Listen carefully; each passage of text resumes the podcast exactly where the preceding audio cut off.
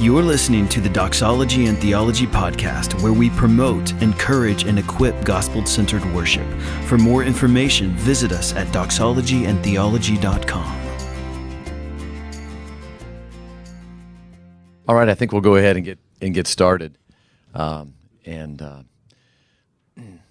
what we'd like to do in this time is talk a little bit about contexts and worship planning from that perspective, and then after that, really open up the time for us to to dialogue together uh, and to, uh, to to talk about what that uh, what that looks like, and and if we can help you and serve you in any way, we would be honored to do that.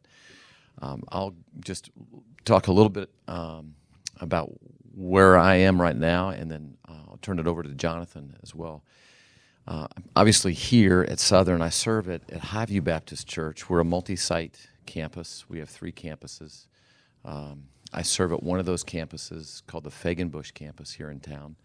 And I primarily, uh, my responsibilities there are I do some preaching, but, but primarily choir and orchestra um, in, a, in, a, in a pretty modern context, if I can use that, that phrase. Um, and uh, do some discipleship training type things as well. Uh, for 14 years, I was at Second Baptist Church in Springfield, Missouri, uh, down in the in the southwest part of um, Missouri, and through those years, really um, realized how little I knew about designing and leading worship from a standpoint of scripturally guided worship and biblically guided worship and what that really meant and how that impacted what we sang in a lot of ways how we sang it. And um, and from that perspective understanding that our theology informs our philosophy which informs our methodology. And what i realized early on is, is that i was doing things out here methodologically that had no theological root that didn't even have a philosophical underpinning from understanding really why are we doing this other than maybe it was a popular tune maybe there was a was a great key uh, relationship things like that and really understanding the the importance of, of of that theological context for what we do and why we do what we do. Um, but it was in those 14 years that began to solidify some of those things. We plan at highview as a team on on our worship services uh, Joe, if it's cool for us to even kind of go back and forth, please that, let's do maybe that. Maybe I'll actually go ahead and get Jonathan, a little bit of context. Yeah, tell them and tell them and where then you we are. can talk about perfect. perfect. how we plan worship yep, in our right. respective contexts. Good. Good. So my name is Jonathan Welch. I serve at a church called the Summit Church in Raleigh, Durham, North Carolina. Um, I've been there about 12 years now as a church member. So a little bit about my background is um, I come from a small town in South Carolina. So there's a, a lot of cultural context there for just how we've always done a certain type of more traditional worship in that sense piano pipe organ whole nine yards. And then now to be in a church that's multi-site we have in the past 12 years we've gone from one location with with a couple hundred people to about 8000 people that meet across seven different locations in our city. And so those that's a wide spectrum of things to understand and how we apply and prep and plan for gathered worship in the local church and for me and my role in that I, I started out 12 years ago just playing bass in the band um, a quintessential example of the farm team development approach. The kid from the copy room that became a worship leader that now oversees all all of the worship staff and worship leader development and everything like that for our church in that sense. Go ahead then and talk about that. Okay. Talk about that context and how you do that. Yes. So I'll get to the practical side first, and then if it's if it's more helpful to talk about just some of our tips and tricks and things like that. But we actually plan worship together as a staff team. And so even even in a multi-site context, our model is that all of our worship staff meet together once a month and we actually look out 4 weeks at a time. So plan about a whole month at a time and we try to look at first of all what our pastoral team is going to preach through first. And so we start there, but then we just prayerfully sit before the Lord and and say, okay, what are the other known emphases that we want to have as a church. We have, in some sense, some some form of liturgy that is specific to our context, in the sense that at the summit we do um, almost a monthly cycle of things. We have the Lord's Supper once a month. We have a weekend of baptisms once a month. And so there's there's a specific week for each one of those things. And so after we start with what say the teaching team is going to do first, then we kind of move to the next rung on the ladder, which is what are the big rock kind of things that are going to happen each week out of the month. And then from there, we start to approach scripture readings, prayer times, songs, um, other other types of elements like that. And we all sing from the same song catalog as well. And so that's another thing that really takes up a bulk of our time to try to put 10 or 12 creative leaders in a room and tell them, hey, we got one song that we're going to introduce to the congregation this month. That's it's a lot of friendly fighting going on to try to discern exactly which song we're going to do. So, are all the campuses on the same liturgy on the on each week and the same music? Um, that is a fantastic question, and I don't want to take up all of our time and tell you the history of how we plan. But uh, the the short version is that um, until about three years ago, all of our campuses had complete freedom to kind of do their own flow. In that sense, it was it was more of a centralized DNA, and then all the campuses planned their own songs. Every campus had their own song bank, in a sense, and we started to realize that if we want to be one church in many locations, sometimes it doesn't really feel like one church. And so three years ago is when we shifted, and everybody sang the same songs at every campus every week. But the order of the songs might be different sometimes. There's a little bit of flexibility there. And now we've kind of swung the pendulum back a little bit more so that we all sing from the same song bank, which is maybe 60 songs. But at the same time, you might not hear the same song on a given weekend at all seven locations. That's great. Your turn. Yeah, the uh, the way that the planning goes uh, is very very similar to what Jonathan does uh, from the standpoint is that there's a at the three campuses there's a there's primarily a, a, lead worship leader at each of those campuses. They'll come up with a skeleton, and then we'll sit down together about two or three, sometimes four weeks out, and and tweak that and work on that based on the where we know the pastors are going to be heading heading from that. One of the things that I think we could all talk about our individual context, but there are a couple questions that probably are really helpful as we as we think about worship in the development of worship planning. One is is to realize that why do we gather in the first place? And sometimes we don't go to that level of just really talking because if, if we don't know why we gather, then the planning of a specific worship may not hit that target of it, it won't hit the target because we don't have the target. So really having a, a, a really solid basis for why do we gather in the first place? And what are some of those reasons that we gather? And then not only that, but and keep coming back to those. It's kind of like a curriculum in some ways, or it's kind of like a, a, thesis of a paper. Here's your thesis, and this is why I'm stating this. Here are the reasons that I'm stating this to convince the readers of the thesis. The same thing is true, I think, a lot of times with our worship ministries. We don't really have a, a well stated reason for the gathering. What, what's just a very articulate way to say, this is why we gather. So, are there some things that you've started to work out in your context that you can share with us? Yeah, there are a few things that, that we've we've talked about in, in, in our context are um, the, the the intersection between uh, the vertical and the horizontal.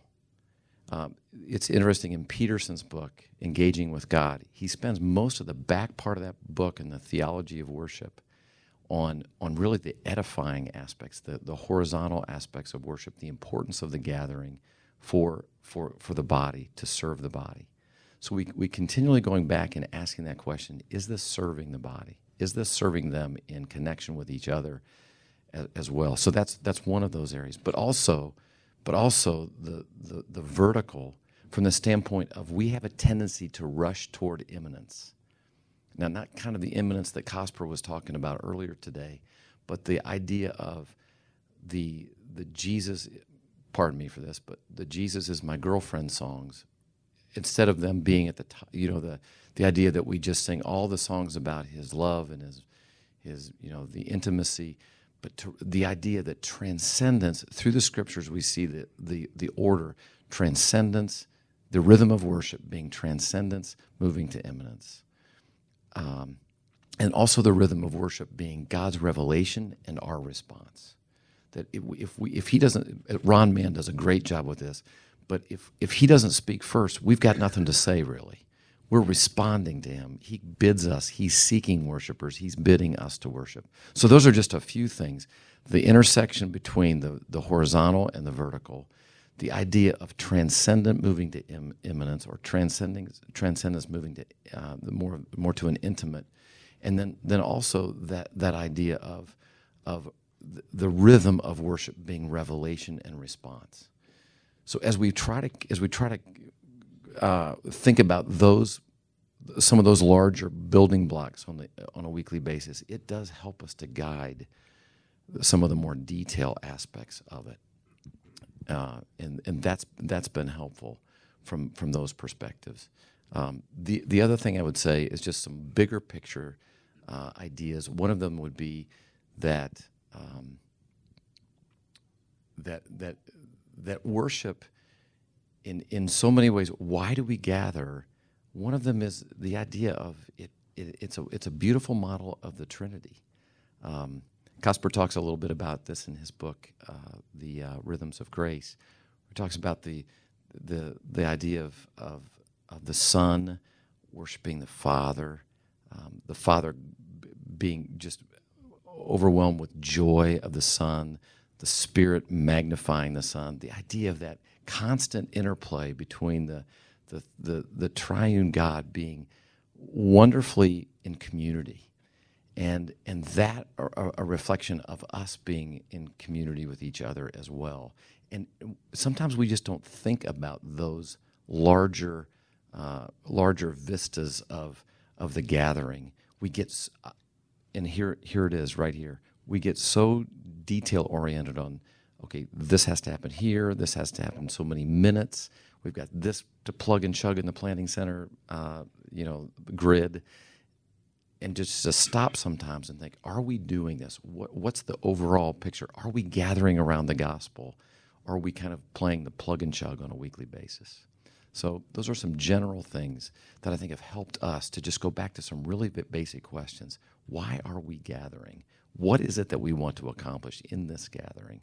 And is it happening on a, on a weekly basis uh, to do that? I love I love so much of what you shared, Joe, um, specifically in how that calls us to faithfulness and how that calls us back to what the Word of God has already spoken into what God wants from our worship gatherings. I'm going to talk a little more about that in the second breakout category. I'm leading a breakout that's going to talk about faithfulness and excellence in worship. Um, and so I'll hit on some of those things there. But I think there's a really important thing just to kind of piggyback and paraphrase off of what you shared. I think it's important for us to keep in mind God's vision for the worship gathering because our sinful hearts are prone to wander and we all can experience mission drift. It just happens because we live in a fallen world. And so we got to keep it at the forefront of our planning all the time, or else we're going to drift from it. And then all of a sudden, we're going to wake up and say, How do we veer off? Where are we? Um, but I think a more s- specific application of that, after we keep coming back again and again to the Word of God, is to also really wrestle with the Holy Spirit and say, God, who are we as a body? What is our place in church history? Um, for 2,000 years, God's people have worshiped. And in light of that, there's a lot of variety there for 2,000 years. Um, I, I'm just kind of coming off of a season over the past few months of looking back at 2,000 years of Christian worship and just really marveling at how small our place is in that. But at the same time, all of our churches have a place in the broader history of God's people. And I think it's important for us to be aware of some of the traditions and influences that shape kind of who we are as a people and even push push ourselves and our teams and our elders to know how we can articulate that. Like, for example, for us, um, some of the things we talk about is we always want to keep the congregation as a core value. So we're deeply congregational in that sense.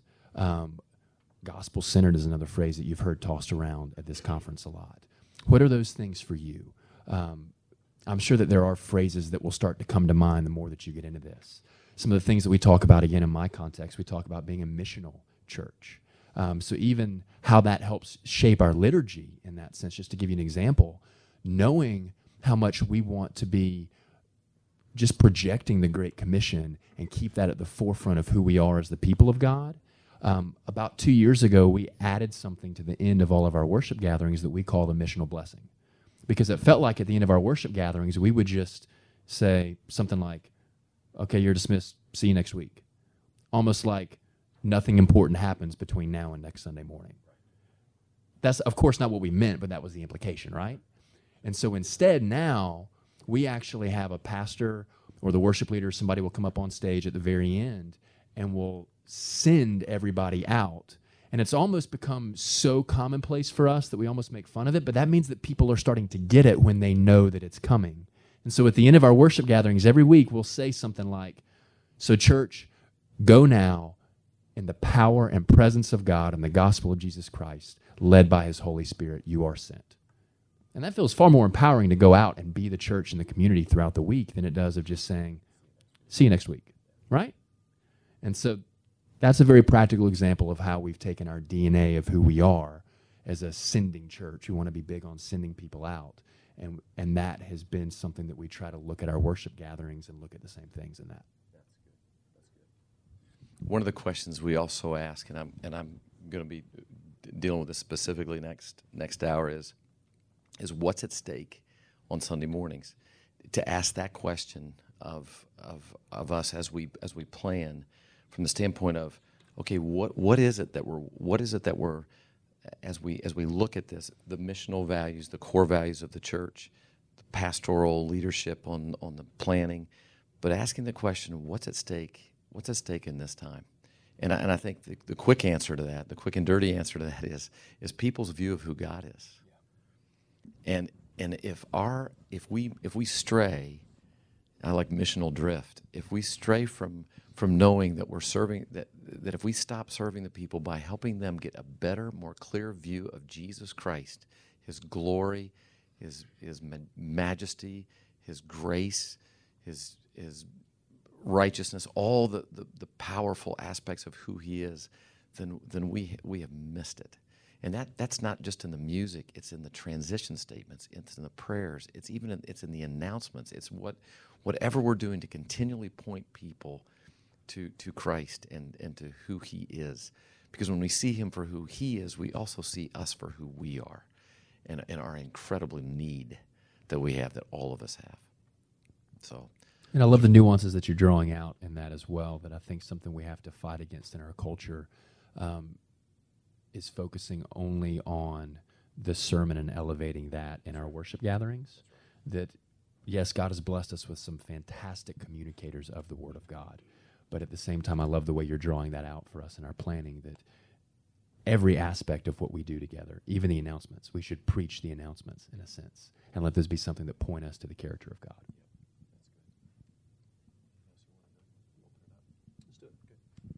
So, do you guys have any questions? I mean, I'm sure that Joe and I could share more from our experience as well, but in the purpose of being helpful for you guys, are there some things you want to hear us talk about? Yeah, I, I just had a quick question about the, the meeting that you guys have, your monthly meeting. Sure. Um, for your planning with all those heads in the room, how long does that? How long is that meeting? We actually spend about three hours together or so, and it's it's always a fight. I think it's almost if you go to some of the leadership books, like the Four Hour Work Week or something like that, everything's going to fill the time you have allotted for it, and so it's it's that magical balance of trying to say what's just enough, even though it feels a little constrained sometimes. And so we spend about three hours together. And if I could follow up. Yeah, sure. What information do you have to work from in terms of the life of the church or whatever in your planning? Do you have everything, or do you have you know a couple nuggets to work from? Yes, is the answer. no, it's it's it's actually, I would say it's rarely everything. Um, for us in our context, our pastor really likes to come in. He does most of the teaching on the teaching team, and he uh, he does most of his sermon prep the week before. And so that means that if I'm holding out until he knows exactly what that focused sermon is going to be, it's it's way too late for me to get songs out of the band. And so I really push for that we have some kind of discussion about what the sermon series is and where he might go, and then just take it very loosely and plan in the spirit, and then still at the same time lead in the Spirit. Sometimes we think that to actually worship in the Spirit or to lead in the Spirit is only on Sunday, and it's not. The Spirit's the same Spirit 365 days a year, and so we can still be sensitive to the Spirit in our planning three months in advance and ask Him ahead of time, okay, God, so what do you want to do with our worship gathering this weekend? But it's been actually very neat for us that, uh, so we plan once a month as a, as a team, but then on top of that, every, every Wednesday morning for us, all of all the campus pastors from all of our campuses, um, I'll be there to represent the worship leaders, and our teaching pastor for that week will all meet together, and we have a coordinated meeting to talk about what's happening that weekend. And and the teaching pastor will actually preach through the sermon in a sense to that team and get some feedback. And so that's really helpful for us to know by Wednesday morning we've got a little more um, detail into what's going to happen that weekend. So the three hours is once a month. Three hours once a month, and then I sit in a meeting that lasts an hour once a week and take some takeaways from that and email out to the worship team, to all the worship leaders at each campus. I don't know if this would, would work for, for most, but on occasion, um, when I did not have a sermon and it was time to, to plan worship, I would be planning worship and for some reason, I felt led in a certain direction strongly and just put that all down and then emailed the order of worship to the pastor and say, I know you don't have one ready, but I have this direction and if it's helpful, you know, or if you want to tie anything in your sermon to it, go ahead. If not, that's okay, you know, but this is what the music is for Sunday. So, uh, you know, is that the cart before the horse, or can the Spirit lead from various angles? I think so, and I would I would be curious to hear what you have to say on this too, Joe. But something that I've really been kind of refreshed about is sometimes I feel like we get into this mode of thinking, okay, let's start with what the teaching pastor is going to share first, and I'm even trying to balance that sometimes with saying, what sorts of things as a pastor who focuses on gathered worship, what are the things that I want to see our people discipled with throughout the course of the year? Are there some scriptures that we need to be reading, almost kind of hinting at like a liturgical calendar in that sense? What are the things that I want our people to be shaped by that don't necessarily have to tie in to a specific theme in the sermon because it's all God's story. It all goes back to the story of God. And that's kind of what we're planning out of. Yeah, that's really good. I, like that as well. Some of you probably are, are working with pastors who may be textual expositors. They they may say, "Yeah, I'm gonna I'm gonna spend the next four weeks on the word stand," or and I work with a pastor for for 14 years, and he was in he was in Ephesians for five of it, and. And, and literally, I could take you to my office right now and show you the Bible that I have that Ephesians falls out of my Bible because for literally for for five years that's where we were, and he would he would take a week and talk about one word. So I, I would, you know, boy, I could do standing on the promises one day, maybe. You know, I, I, I'm just, I'm kidding, but, but there was a, but, but that really forced me, and he, and he said, I don't want you to have to feel like you, you're gonna have, you're not gonna be able to chase me around. It's just not gonna happen. So he said, I want, really want you to develop your own, and and that's real, by necessity. Biblically guided worship came uh, really became a part of what we did for, for, for many, many years. And that was what we figured out. And what we began to realize is that there are wonderful orders of worship laid out all over the scriptures. You, you think of some major ones, like you think of the Isaiah 6 passage. That is a perfect worship order. And you know that it's been for centuries used as the model. They're the, the Revelation passages, wonderful passages, and they're, and they're the contour of the gospel. So you think about Isaiah, and I know you. Not, i don't want to sound like I'm feeding you know cookies on the lowest shelf. That's not what I mean here. But it's a beautiful picture of the gospel. It's a beautiful picture of, and and when we use scripture guided worship, the Psalms are full of wonderful passages that first speak of His transcendence. For example, the end of or the beginning, the first two verses of Isaiah 66, in the last chapter of Isaiah it, it not only is a beautiful representation of revelation response, it's also a great representation of transcendence and immanence. He starts off by saying, you know, um, thus saith the Lord, basically, and, and the general idea of you know, you can't build for me a place. There's no place that uh, that God can fit into any box that you build, and the and the majesty and the glory and the and the the grandeur of God. And then the end of the second verse it says, "On this one I will look, he who is is as a contrite heart and who trembles at my word." It goes from transcendence to immanence. You can build an entire worship service off of those passages by beginning and saying, "Listen to the word of the Lord." and beginning with that Isaiah and, and, and sing those songs of his majestic grandeur. And then the realization of we, we, are, we, we are weak, we are needy, we are broken. And then the realization of it, it's so much different to use scripture by beginning a service by saying something like, listen to the word of the Lord, rather than, how y'all doing? What, what's, what's people, who are people responding to? with the how y'all doing, they're responding to us. Listen to the word of the Lord, they're immediately responding to him. So I think some of you deal with pastors or work with pastors that are they're they're finished up on Saturday nights. That's not a criticism. That is not a criticism at all. But in that case, where do we go and, and what do we do? And I want to say to you that the scriptures, that the Bible is full of worship orders, and that if there's anything that's going to unify and unite a group of people under one banner, it's the scripture. And to be able to begin a service and to, and to, to go through a service by saying, and listen to what David says next, and, and listen to what Isaiah says next, or listen to what Paul says next. And that leads into another worship element that helps us to move through uh, a, a, worship order. Um, so I, so that's a great point. There are sometimes we we're not going to have that we're not going to have that, that rubric of a, of, a, of a pastoral message that's going to direct us. So, where do we go? Because here's the, here's the other deal that you all realize 52 weeks we, a year we have to do this. It never stops. Sunday always is there. And if you're on a vacation, guess who's already put the worship order together and is handing it to the guy that's subbing for you, right? I mean, it, that can be daunting. But using the scriptures and allowing the scriptures to be the centerpiece and the guide you will never run out. It will it is a never-ending well of wonderful resource for us to guide our people through a worship service by using the scriptures. So that maybe took a little tangent there, but but, but boy, what what a great resource that we often don't use enough.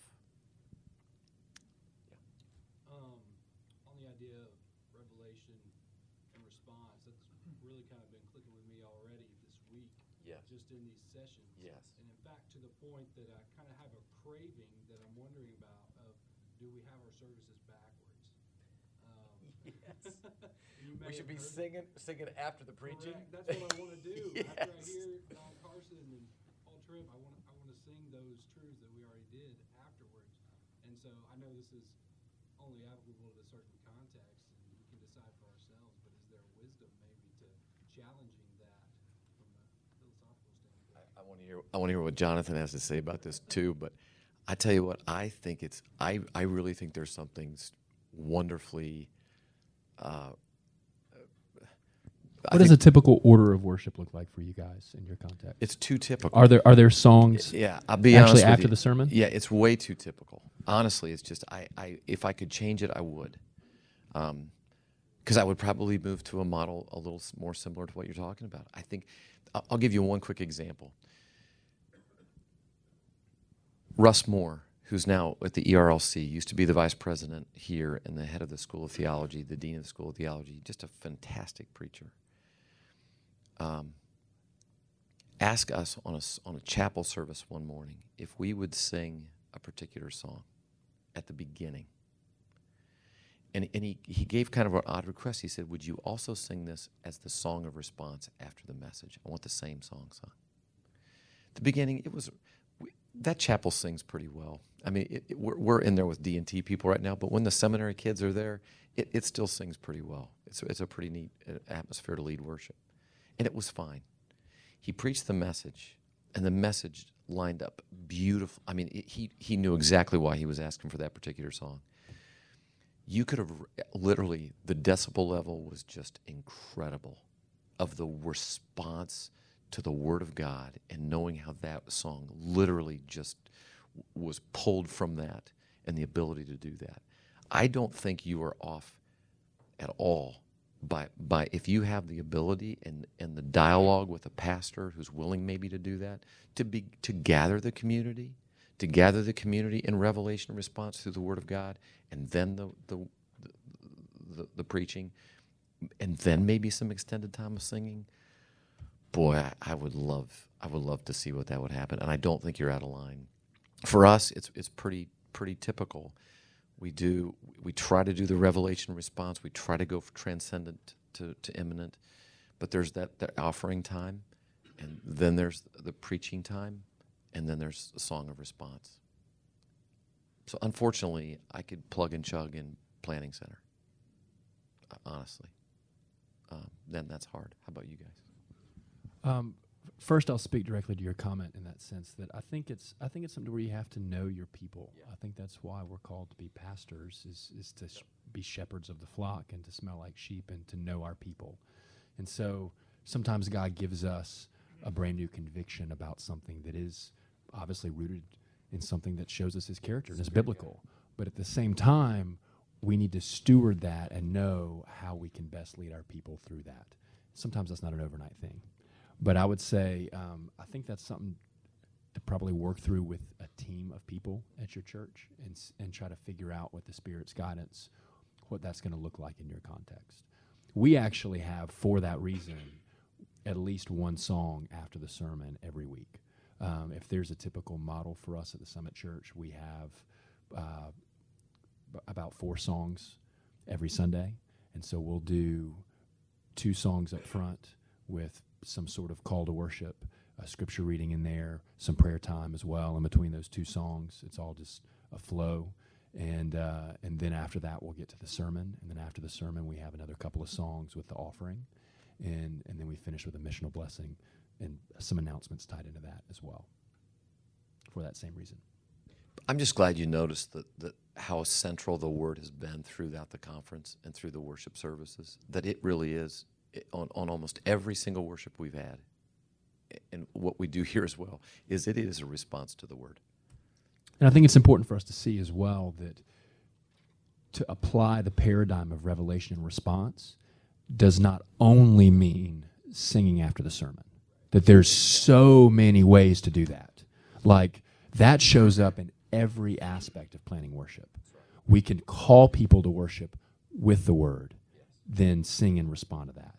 We can call people to worship through the revelation of God in the Lord's Supper or in baptism or in all of these other things or even like in the middle of a song sometimes. I loved I loved what Michael Bleecker shared with us this morning. Like sometimes in the middle of a song and an instrumental, we'll put scripture on the screen. And then that's just another little way that we're always going back and forth, back and forth, revelation response. Other other questions? Yes. Um, the last six or seven years, we've been trying to do a gospel-shaped service Yes. involving you know, kind of our own version of a liturgy, Sure. um, where, where we actually do have revelation, and then we ha- have uh, an aspect of confession every week. Good. And then um, an aspect of hoping, placing our hope in the gospel. The idea is I love that. we're getting to articulate the full gospel before the pastor gets in the pulpit. Excellent. So that's our context. But we're struggling with different ways and working with readings and writing prayers. And, you know, I'm, I'm really pushing the congregation in directions that they're uncomfortable. Some of them feel it's, we're stretching our collar um, by reading prayers together. Uh, I was wondering what kind of experience you guys have had in working on congregational confession and how that plays into and how often you guys work that into your service. My pastor is so excited about it. He's like, we need to do this every week. You know, he, he, he, he gets it too, and and that's it's also hard to do it every week um, without it feeling rote.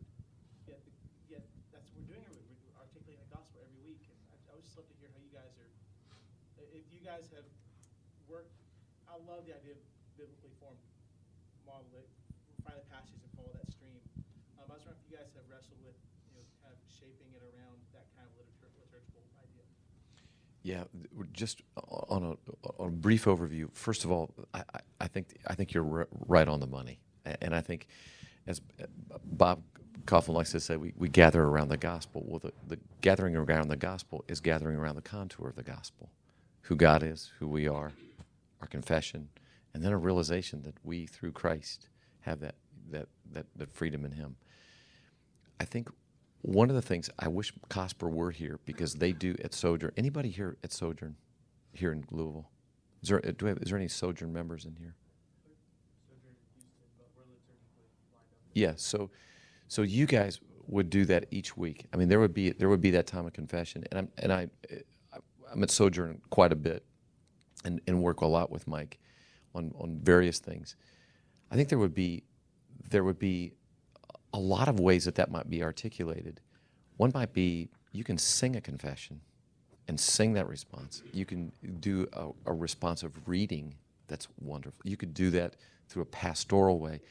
Am I am I catching some of those that you guys do? Most definitely. That, that's a lot of the times it's either, you know, myself or a pastor will come up and lead uh, in prayer, um, and we might even preface that prayer uh, with, you know, uh, we want to gather before the Lord and confess our sin and, and, and you know, uh, quote some scripture, and, and and sometimes it's that, sometimes it's, you know, a kind of a call and response Yes. within the prayer. So Mhm. that we'll we'll begin the prayer, you know, halfway through, and then Sure. the second half we'll cue the, the congregation to read in.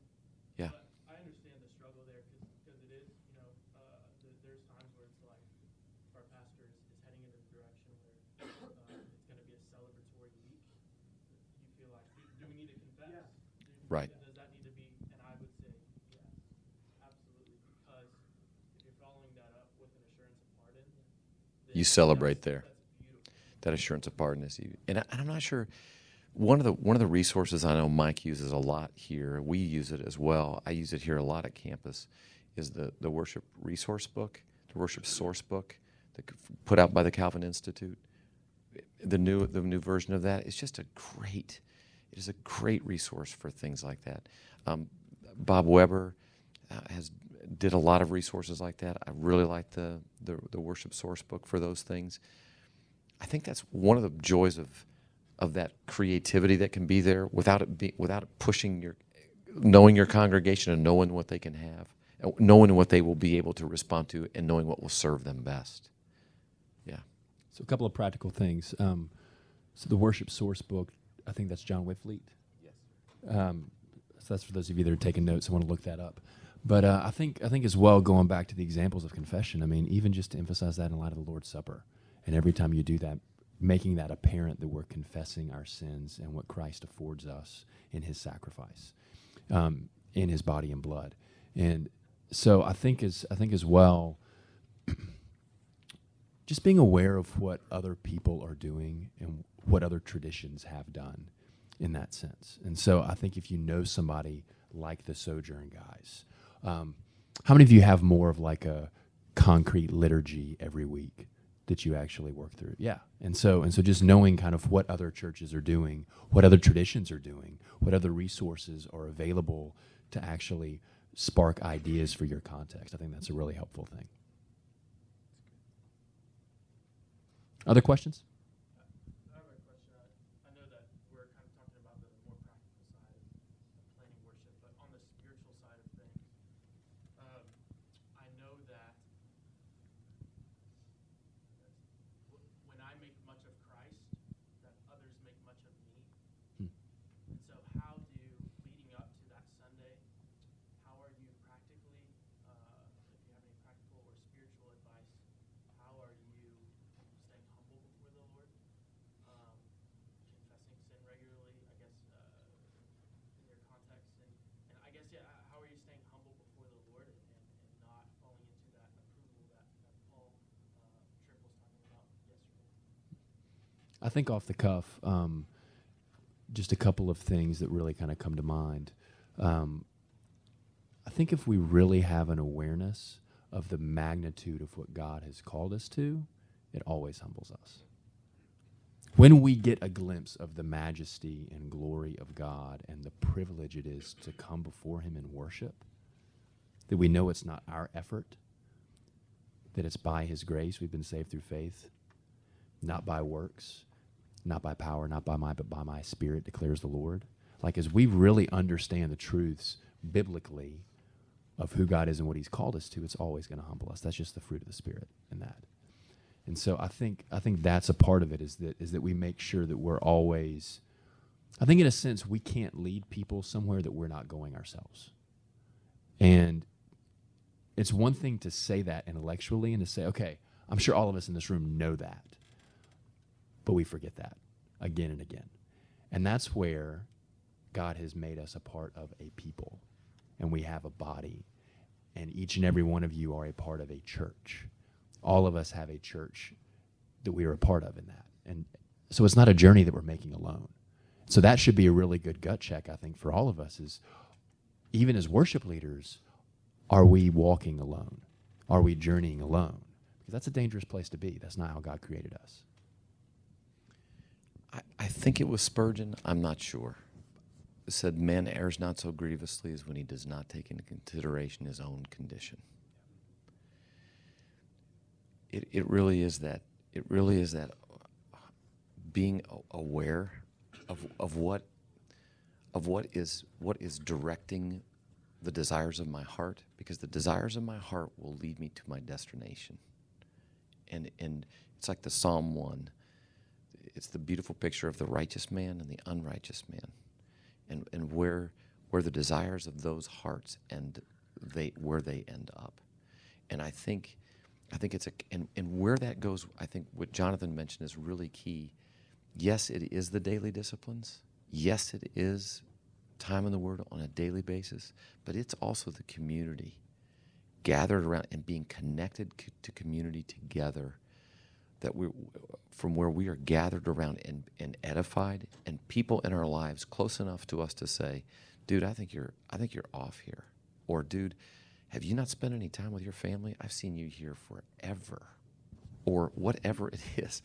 What, what are you doing over there by yourself all the time? Why have you kind of why have you kind of faded off? I mean so i think it's both. I think it's the community but it's also it's also the the daily disciplines as well but I, I that that phrase that phrase really does come to come to my mind a lot man errs not so grievously as when he does not take into consideration his own condition and it is a it is a gut check on a regular basis um, because the greatest need of your congregation is your holiness robert murray M'Cheyne.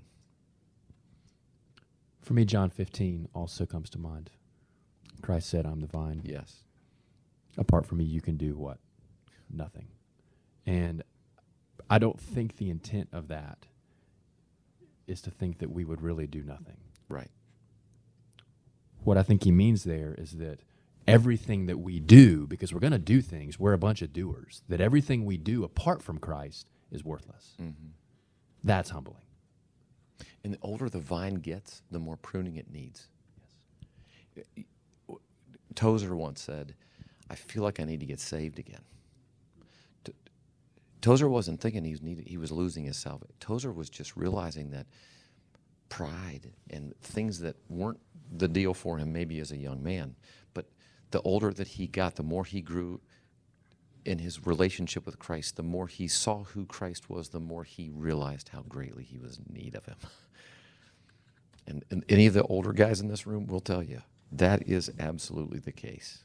I am wretched, differently wretched than I was when I was 21, but more so. Any more practical questions at all as well? Yes.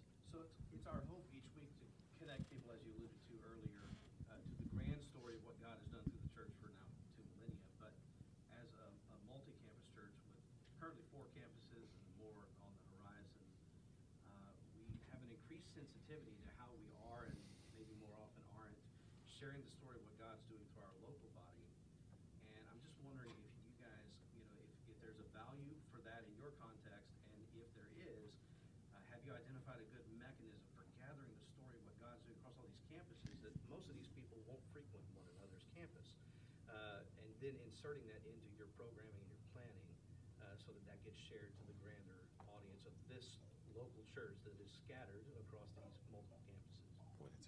Fantastic question. I'll give you a couple of just kind of bullet point thoughts of how we do that. Um, so, especially through videos. And so, in our cycle of videos, I think now we try to do two videos a month.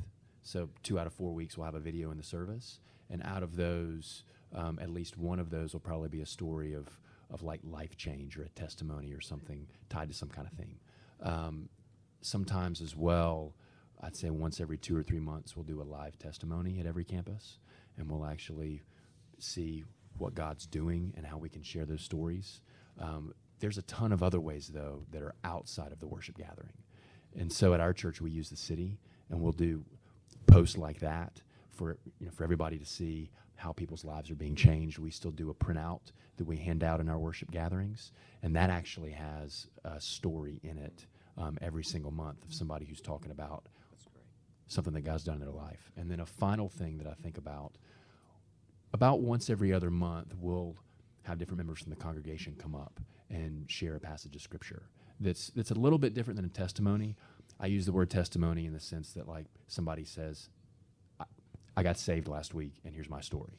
Um, but then outside of that, every other month we'll have two or three people from the congregation that the Spirit just put a verse in their heart to share with the church. We've we've actually coached a culture of that um, at our church to where they'll two or three of them will line up on stage after we finish a song and and they'll just share the word of God with the body of Christ. And it's it's been a really authentic way for us to hear what God is doing in the specific lives of individuals.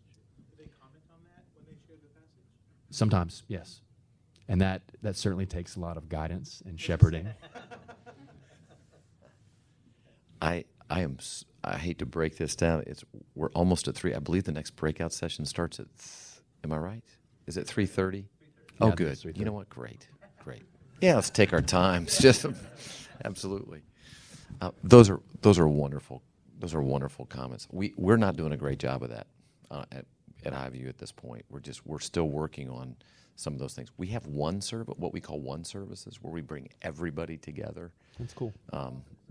Uh, it used to be, it used to be probably four or five times a year in the evenings, on Sunday evenings, and that was great time for testimony. Bring all the musicians together and things like that. It was great. We have done it recently in a morning at our larger campus venue, and everybody was there at the same time. So that's been helpful as well. I love those ideas that Jonathan gave you. Yeah, you bet. Yes. Um, can you can you guys break down a little bit how you use? Uh, I'm fortunate enough that I can be at my church full time staff, and I work with volunteers primarily, um, and it's a joy. I love it. Can you guys tell me how you how you break down how you how you have care for them it, uh, pastorally if you're in that position? Uh, how often you use them? Um, uh, just kind of some nuts and bolts like that. Uh, yeah, I'll go ahead and jump in first. Um, so, for me, it's tough to answer that with just one type of answer because our contexts are so different with all of our teams. All of our teams are different in that. But um, I think in general, um, most of our teams have between, let's say, 10, 15 volunteers or so. And I would say in general, we want to have people serve at least once a month um, and then really just let the individual members of our church dialogue with us about what they want to do. I mean, I could think of, for example, one guy, some of our campus worship leaders have said, I'm afraid he's going to burn out. He's serving like every week, but he loves doing it. Why should we tell somebody, hey, don't serve if he's doing it joyfully? And so that's just been something that we just try to be a pastor and be aware of where our people are and, and to really equip the saints for the work of the ministry. Isn't that what we're supposed to do in that sense? And so just be aware of where they are and what they're going through. And so know the things like when their wife is pregnant and she's going to give birth and you go visit the hospital and you're a pastor instead of just a scheduler or a front man or something like that. And as long as you're aware of those things, then it's going to become apparent when the guy that's never late for band rehearsal is late for band rehearsal. And you're like, hey, man, is there something going on in your life? And, and that sheds light on another area that you can address. Yeah, I, I appreciate the question because it's it's it's a it's it's very pastoral in its nature. Sometimes I think we as worship leaders and musicians and have a tendency to look at our people as objects a little bit. We we don't see them enough as folks that the Lord Himself, the sovereign God of the universe, has brought into the orb of our influence for us to minister to them. And sometimes here's here's one that I've I've had to deal with in the past as well. It's this one. What can they do to make my ministry better? That's a horrible look. That that's a horrible. Um, that that's looking at people as commodities to improve my ministry, and it's not even my ministry. I mean, that is such a wrong way, such a horrible way to look at that. We're there to serve those people and to see them be transformed more and more into the image of Jesus Christ. And we've got to know them to be able to do that. And I think as we understand their rhythms of life, like Jonathan was saying, there are people that that you know they're like energizer bunnies and that's they they can do that every week the other thing that that we've tried to do is to to make sure that as we look at the as we look at the the song list this is going to sound like we're really song driven please don't take it this way as we just look at the we're trying to be more intentional in our in our multicultural aspects of our of our worship um, our pastor's vision is that we would look more like louisville we would look more like the world and we'd look more like heaven. Because we're very white. Um, so, Pastor Kevin Smith, who's one of our preaching pastors here, is an African American. He's now one of our teaching pastors. And, and he really told, he said, look, if we want to begin to be more into, you know, look more like Louisville, people on the platform need to look more like Louisville. People who are leading need to look more like Louisville. And and as we've done that, we've realized that some of our musicians are really comfortable with more with, with music that is when we when we when we've tried to expand our musical vocabulary, we have a rhythm section that's much more comfortable with that than than another rhythm section. And and so we've really tried to to to be very strategic on when p- certain players play and and they understand that because it's it's setting them up for success as well in the teams to so boy, this is this has got more of an R and B feel, or this has got more of a B Hammond B three feel, or this has got more of a, you know, we we we need this drummer for that particular day as we plan out, and that served them better, and it's also served I think the body better, but but for us, to, but for us to always remember that that we want to serve them and help them grow in their Christ likeness at that, that time. I don't know if that helped at all, but and I think as well, like I would, I would be less about, hey, this is a formula for doing it in a mm-hmm. sense, and more about, first of all, I love the fact that you have the pastoral concern Absolutely. and you're asking the question. Absolutely. I think I think every worship leader needs to be asking those questions That's about exactly their team. Right. But then secondly, have we even thought about brainstorming for all the ways that we can do that? Because if if pastoral ministry is our heart and discipleship is our heart, all believers are called to discipleship and to make disciples. And so if that's our heart, then it's going to overflow into everything we do.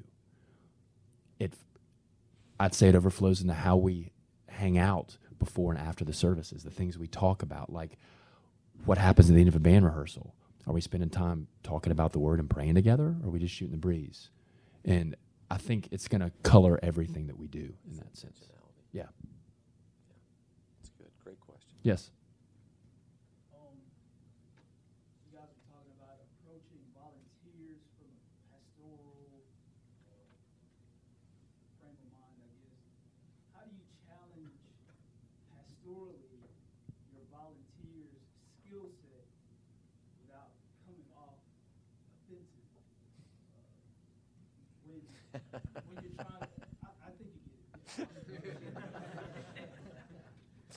You just did it. Welcome to ministry. Yeah. Um, so I'm actually having an internal dialogue with myself because I don't want to show too many of my cards of what I'm going to be sharing in my breakout session in 30 minutes. In other words, he's saying, "Come to his breakout session in 30 in minutes." Sense, That's yes. really what he's saying. But um, at the at the same time, I will say that if God has put you in a position of leadership, leadership is never easy and it always involves challenging the process. And sometimes we can all become reactionary and passive leaders. And that's not what God has called us to. And so, knowing, first of all, that the task before you is not easy, I think that's the first step. But then, the heart of a pastor is one of love. I mean, Christ in his days on this earth looked at people as sheep without a shepherd, and he had compassion on them. And so, if we're compassionate with people, then we're not going to come at them and ask them to shape up or ship out. We're going to approach them in love. And ultimately, our people want to be good at what they do. And God has put us in a position to equip the saints for the work of the ministry. And so if, if all those things are working together, then the conversation's nothing but a win-win because they want to be better at what they do. You've got tools to help them in that. And just finding a way to communicate those things is, is key. Uh, we have a discussion of, of this in, our, in one of our classes here, and, and it always interests me to see how the students take this. But if you've had a chance to read Best's book of Music Through the Eyes of Faith, he has a section on excellence. And he talks about the difference between th- not, not comparing people you know, that, that we've got to get away from, especially in the local church, in that area of wanting to challenge them. But his definition ends up being something like this it's something like, I'm better than I was yesterday. That each day there's, there's just a, a development in realizing that I'm, I'm better at what I do than I did yesterday. And that's, that's really the boiled down definition of that. And and here's the other thing too. I think that's always so helpful as we deal with our people in every process. Because ministry, you're right, Jonathan. Ministry is one series of difficult conversations after another. That's what the ministry. I mean, at, you, at the end of the day, and if we're not ready to have those difficult conversations, then we probably don't love them enough. And and in that idea of of that each day being better than we were yesterday, I think it's also a realization of the fact that, that, that we look at that and we, that every process that we help our people go through, at the end of that line, it, it should be redemptive. How is that process going to make them more Christ like? What, what, what part of that, what part of them being a better bass player? Is it just for them to be a better bass player? I don't think so. If that's the end goal, we've missed it because that's not the discipleship we desire in their lives. But being a better bass player could actually be a part of their walk with Christ and being and, and being more Christ-like. I mean, there there are connection points that I don't think over spiritualize that, and and that's one of the joys of ministry is seeing people transformed more and more into the image of Jesus Christ. What a joy! What a joy that is. Great question. And I think sometimes it's important for us to understand that if if the people that we're leading are having a tough time actually receiving what we have to say in that process, chances are there's something else going on. And, and it's important for us to realize that, hey, it might not be just a, okay, you're a, you're a bass player who slips notes and doesn't know how to follow all the root notes and everything. Okay, maybe that's not the issue. Maybe it's something totally else. And I think it's important for us just to be aware of that. I think we got time for maybe one more question if there's anybody else. Yes. I have a question about um, how you guys practically evaluate services. Uh, It's a great question. Who, what circles do those happen in, and then what communication pipelines are there between those circles, and what's the the frequency of that? How, what does that look like in your company? Um, for us, very quickly, um, my role is to basically lead our church in a lot of that. And so I no longer serve at one specific campus. I lead worship from the stage just once a month. Um, and then the other three ish Sundays a month, I'm floating around to our other campuses. And so I go to all of our campuses at least once a quarter. And I'm there for the whole worship gathering and just kind of taking notes, encouraging everybody. I want, I want to be seen as the biggest cheerleader, not as the guy with the pen and paper taking notes on everything. But at the same time, with that pastor's heart, I'll come back to the table and, and there's a, a grid of things that I'm thinking through. And I'll just give a little coaching feedback to the campus pastor and to the campus worship leader. And then I'll trust them to carry the conversation back to me or to some of the executive team. And it'll, it'll be a broader, a broader team conversation. And then they'll be the ones to pass it down to their campus. That's great. I'm glad I'm not leading worship in front of him this way. No, I'm just kidding. I'm kidding. That's a great. That's a great edifying aspect of that, and your job and your pastoral heart, the way you do it, Jonathan. Um, we meet every Monday morning, and we go through that, and then again on Wednesday for the next for the next Sunday. So those Monday morning meetings, I had a pastor once say to me, "Hey, enjoy Sunday because Monday's coming." you know, it's just one of those ideas that listen, let's not be, let's not wear our feelings on our sleeve. Let's just really talk about what's going to make this better. So we meet as a team, as a whole worship team, on those Mondays and and talk through it every every aspect of the service. And uh, sometimes it's hard, and sometimes it's it's it's a, everybody feels like wow, but it seems to me that closer to the event, uh, event, of closer to the worship time, the better off. Do would you agree, Jonathan? I would agree with that, and that's and that's a challenge for us because in a multi-site church, it's tough to do that on Mondays in a sense. And so, so for us, we already have the Wednesday meeting that's that's talking about the coming Sunday, and oftentimes we'll talk about the previous Sunday as well because we have all the campus pastors, a lot of the central support staff, and the teaching pastor all in the room. And so we'll do a little bit of debrief from the week before, but most of that time, 75, 80%, is probably looking ahead to the coming week. What kind of things, sorry, I'm sorry. What kind of things are in your grid? Uh, Um, He's going to No, do that no. at his session. No, no. Actually, I'm just I'm just thinking.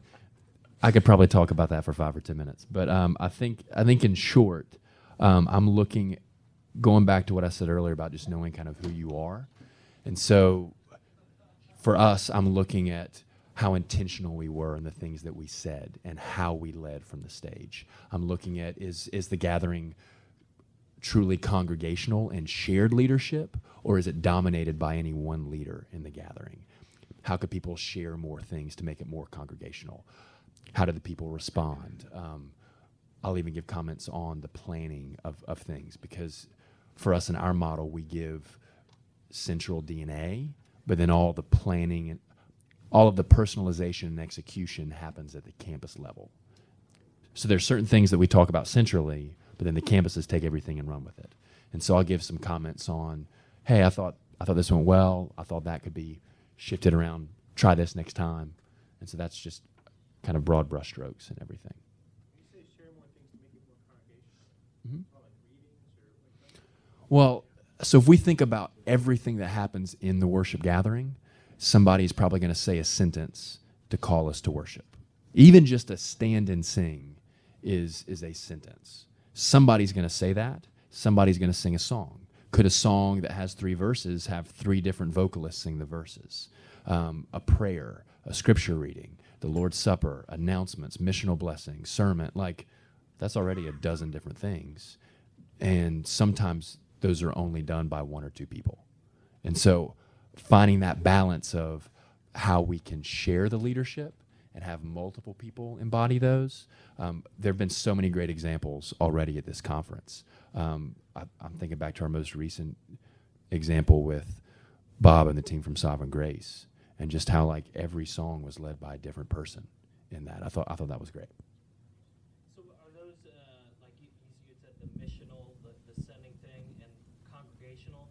Who drives those like standards? Is that elders? Is that te- teaching pastors? Or is that you guys as a, you know, a worship or arts team? Who's driving those? It's it's more of the um, in terms of just understanding who we are. It's a broad conversation with everybody, but it's really driven by me on the central kind of worship ministry end and the executive team with our elders as well. Joseph, would you close us in a word of prayer? I sure will. Let's pray.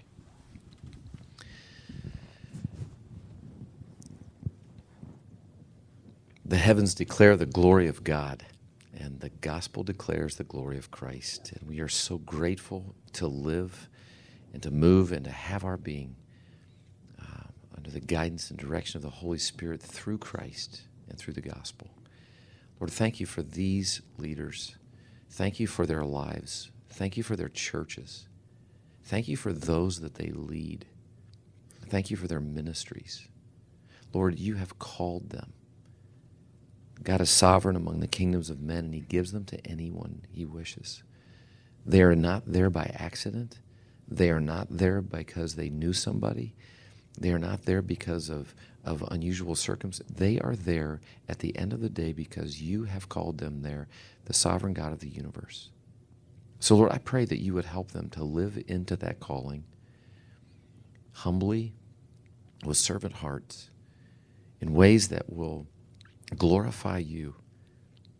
And that, Lord, as they as they design their worship, as they evaluate their worship, as they as they encourage the corporate gathering around the gospel, that you would continue to uh, that their eye, the eyes of their heart might be continually enlightened so that they may know what is the hope of your calling and so that they may continue to, to point people to Jesus Christ, to his glory, his majesty, his grace. Lord, we pray for the rest of our time here at the conference that you would find us faithful in receiving that which you would have us to know, and then, Lord, to put feet to it and to, to, to serve our people uh, the way that you want us to and the way that we, we've seen you serve throughout the scriptures. Thank you again for this time together. We pray, Lord, that the words of our mouths and the meditations of our hearts would be acceptable in your sight, O Lord, our rock and our redeemer. In the powerful name of Christ Jesus, we pray these things. Amen and amen.